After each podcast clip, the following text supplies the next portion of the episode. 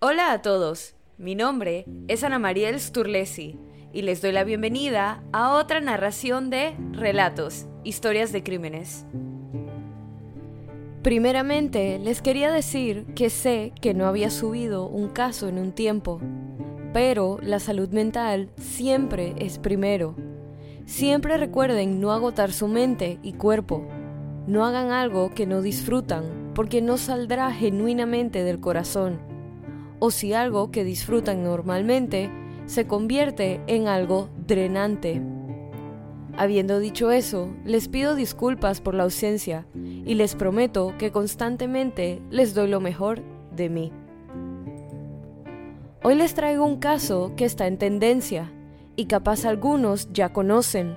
No obstante, es un caso interesantísimo y con muchos giros inesperados.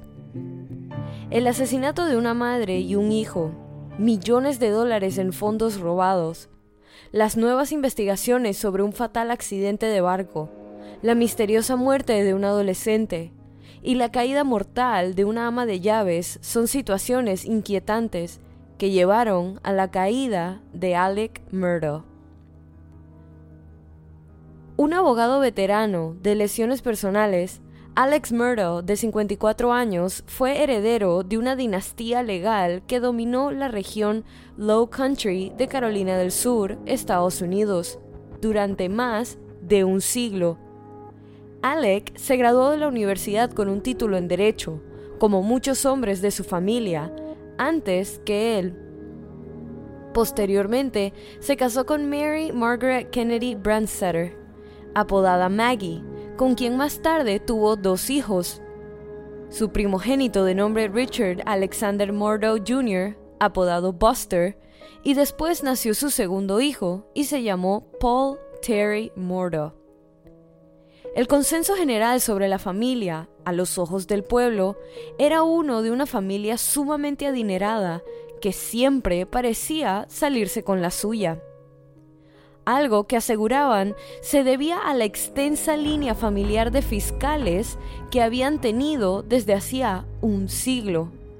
Sin mencionar que muchos aseguraban que aquellos que no estaban relacionados a la familia de forma sanguínea, pero los ayudaban a desaparecer sus problemas, era porque habían sido comprados o le tenían miedo a la familia debido a rumores de que los Murdo hacían desaparecer a quienes presentaran una amenaza a su imagen.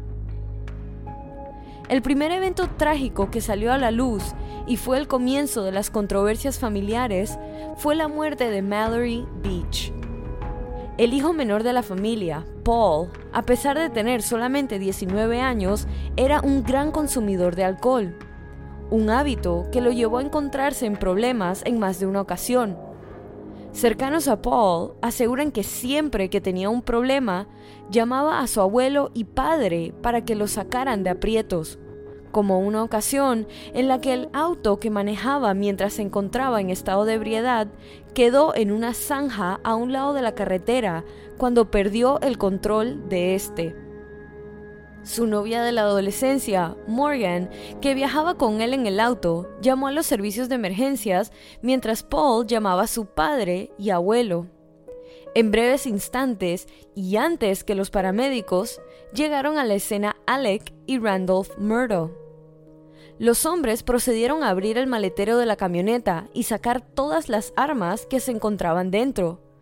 Los hombres también le cuestionaron a Morgan sobre el llamado al 911 en vez de llamarlos a ellos primero. Al día siguiente, nadie se enteró del accidente y Paul nunca enfrentó las consecuencias de sus actos. Algo que volvió a ocurrir durante una fatídica noche en febrero de 2019. El 24 de febrero, Paul Murdo compró alcohol en las horas previas al accidente en una tienda de conveniencia usando la identificación de su hermano mayor. Luego se reunió con su novia Morgan, sus mejores amigas Miley y Mallory y sus novios Connor y Anthony respectivamente. Todos habían decidido asistir a un asado, pero Paul insistió en que debían llegar utilizando el barco de su abuelo. Algunos especulan que esto fue con la intención de saltarse a los policías que habían establecido puestos de control en todo el pueblo. El grupo de adolescentes había bebido en la casa del abuelo de Paul antes de subirse al bote. Luego se dirigieron al asado cruzando un enorme río que pasaba por debajo del puente Archer's Creek. Una vez en el asado, iban y venían del bote para sacar más alcohol de la hielera.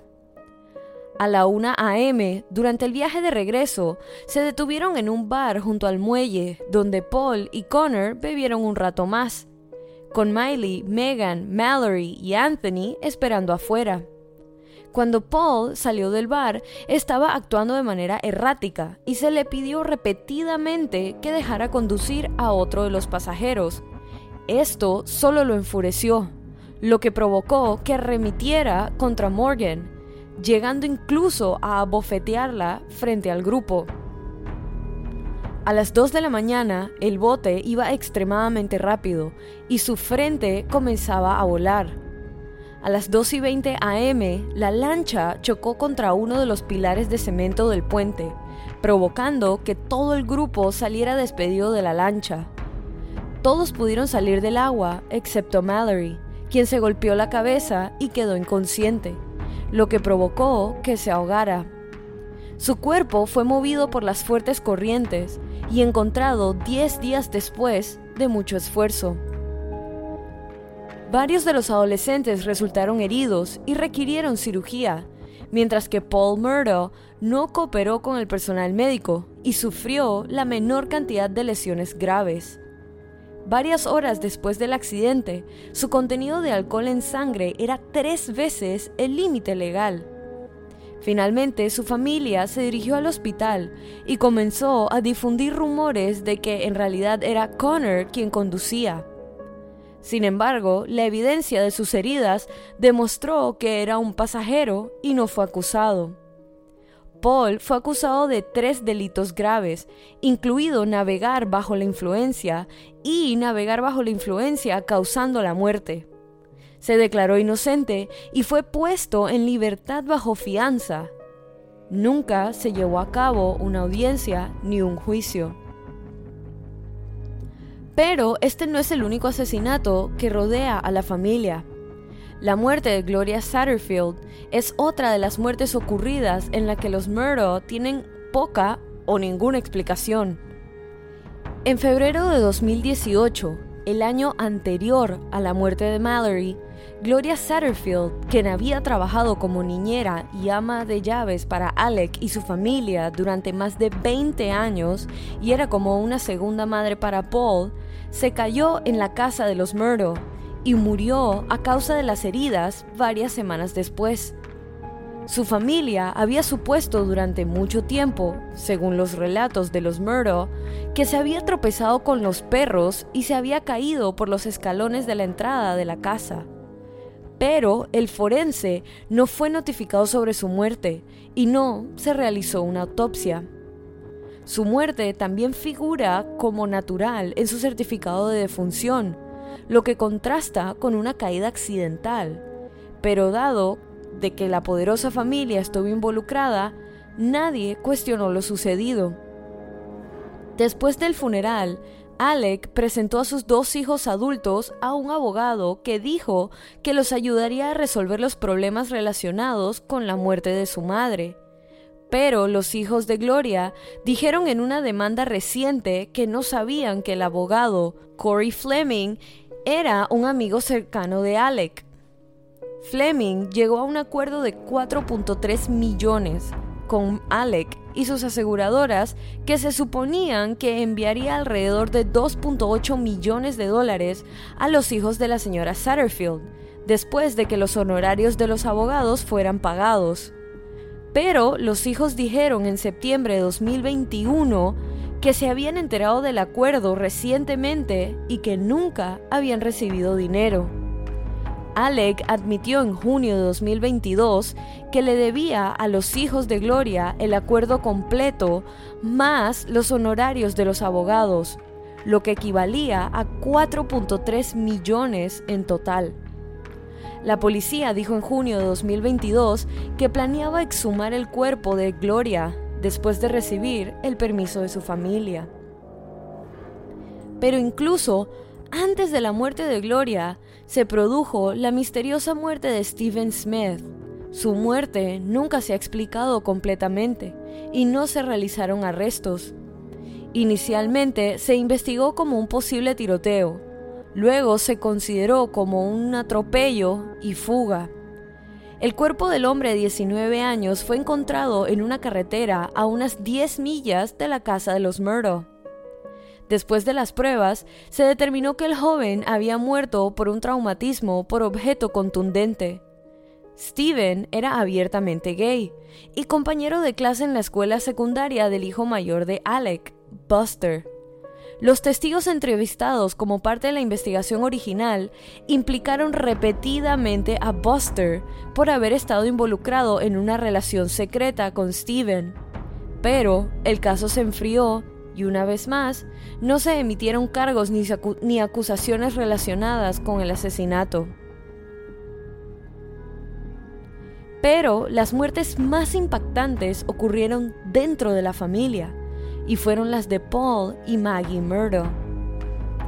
El 7 de junio de 2021, Alec llamó a la policía desde su teléfono celular a las 10 y 6 pm y dijo que había descubierto los cuerpos de su hijo Paul, de 22 años, y su esposa Maggie, de 52, cerca de las perreras en la cabaña de casa de la familia.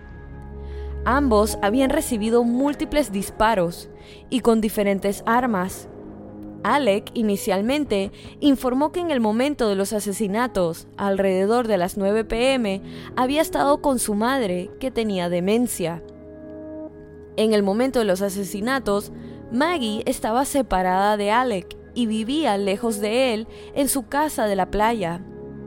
Los investigadores revelaron que semanas antes, Maggie había consultado a un abogado de divorcios para discutir la terminación de su matrimonio. Informes policiales indican que Alec había llamado a Maggie para que lo encontrara en la cabaña y desde allí lo acompañara a ver a su padre que padecía de una enfermedad terminal. A pesar de enviarle un mensaje de texto a una amiga y decirle que Alec parecía estar tramando algo y sugerirle a su esposo que se encontraran en un lugar público, Maggie de igual forma condujo hasta la cabaña de todos modos y se encontró con su hijo Paul junto a las jaulas para perros cerca de donde se encontraron sus cuerpos. Se dieron a conocer pocos detalles sobre el ataque y no se realizaron arrestos durante más de un año. Alec había estado en casa con su esposa e hijo el día que murieron, pero los registros telefónicos indican que se fue a visitar a su madre alrededor de las 9 pm. Dijo que luego regresó a su casa y encontró los cuerpos. Los fiscales han dicho que mató a Maggie y a Paul antes de irse y luego trató de crear una coartada. En el audio de su llamada al 911 que realizó poco después de las 10 pm, Alec, aparentemente angustiado, dijo que había llegado a su casa y encontró sus cuerpos en el suelo. Dijo que ni su esposa ni su hijo respiraban e imploró a los servicios de emergencia que se dieran prisa. Cuando llegaron las autoridades, Alec les dijo que su hijo había estado recibiendo amenazas de muerte por el accidente de navegación en el que había estado involucrado unos años atrás. Más de un año después, Alec fue acusado de dos cargos de asesinato y dos cargos de posesión de un arma durante la comisión de un crimen violento por la muerte de su esposa Maggie y su hijo Paul. La acusación dice que Alec le disparó a su esposa con un rifle y a su hijo con una escopeta. Fuentes cercanas a la investigación dijeron que las salpicaduras de sangre a alta velocidad en la ropa de Alec, así como las imágenes del teléfono celular, habían colocado a Murdo en la escena cuando su esposa e hijo fueron asesinados a tiros. Esto se dio gracias a una breve grabación realizada por Paul en la que en el fondo se escuchan las voces de sus padres meros minutos antes de las muertes. Los fiscales sugirieron un motivo en el que Alec buscaba una distracción de sus delitos financieros que comenzaban a hacerse públicos y generar simpatía y que no se atrevía a decirle a su familia que su fortuna se estaba por acabar, ya que para él y sus allegados la imagen era algo muy importante. Alec había sido despedido recientemente del bufete de abogados de su familia después de que se revelara que había robado más de 8 millones de dólares a sus clientes, y los cargos por sus delitos financieros se acumulaban en su contra al momento del asesinato de su familia. Los fiscales dicen que casi tres meses después de que la esposa y el hijo de Alec fueran asesinados, un empleado de su bufete de abogados descubrió un cheque que se suponía estaba dirigido a la firma, pero en cambio estaba a nombre de Alec.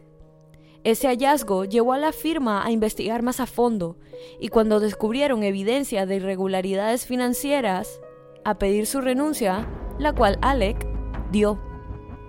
Al día siguiente, en un giro extraño, Alec afirmó que alguien que pasaba en un auto le disparó en la cabeza al costado de un camino rural mientras estaba cambiando una llanta pinchada. Lo llevaron a un hospital, pero su historia comenzó a desmoronarse.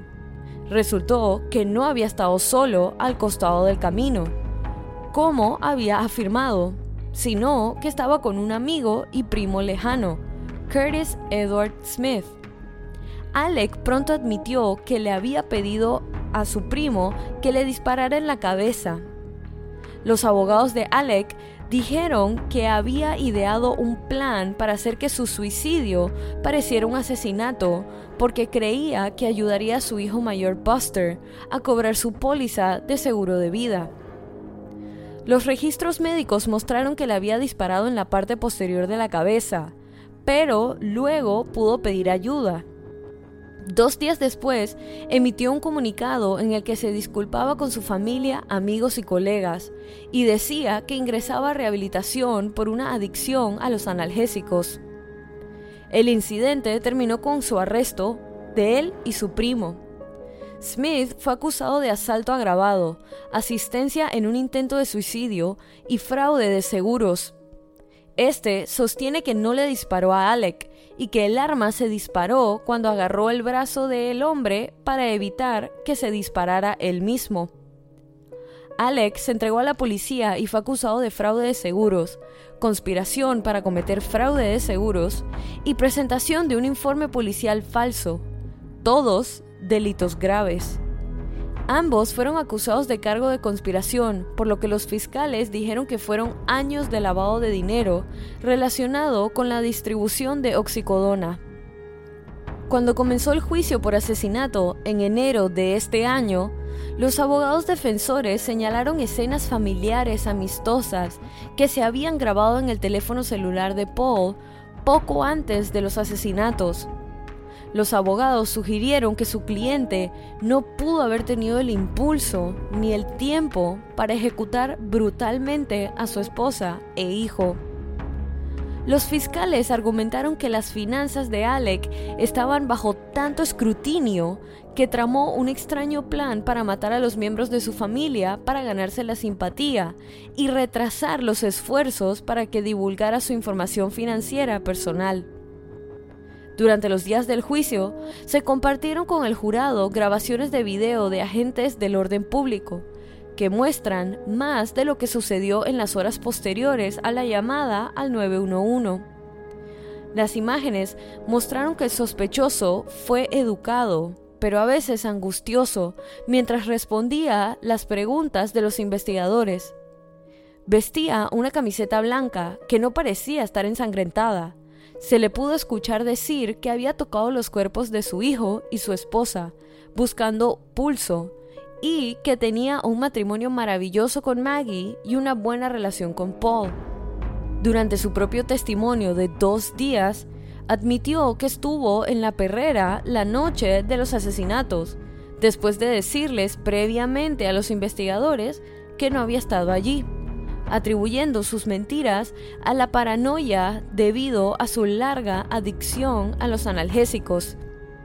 Si bien el acusado no fue juzgado por delitos financieros, también admitió que mintió varias veces a los investigadores y que en efecto había robado millones de dólares a sus clientes, cargos que tendrá que enfrentar más adelante en un juicio financiero. Alec Murdo fue declarado culpable esta semana de asesinar a su esposa e hijo y fue sentenciado a cadena perpetua, dos veces sin posibilidad de libertad condicional. Las investigaciones por las muertes de Mallory, Steven y Gloria se consideran en proceso después de su reapertura. Y así culmina este episodio de Relatos, historias de crímenes. Recuerden pasar por la cuenta de Instagram y dejar su opinión de este caso. La cuenta es Relatos en Podcast y la pueden encontrar en la descripción de este episodio. Si te gustó este relato, suscríbete o síguenos en la plataforma de tu preferencia que utilices para escuchar los episodios. Y no dudes en dejar una calificación y comentarios. Mi nombre es Ana Mariel Sturlesi y muchas gracias por acompañarme en esta narración nuevamente y bienvenido si es tu primera. Nos vemos la otra semana para otra narración de Relatos, historias de crímenes.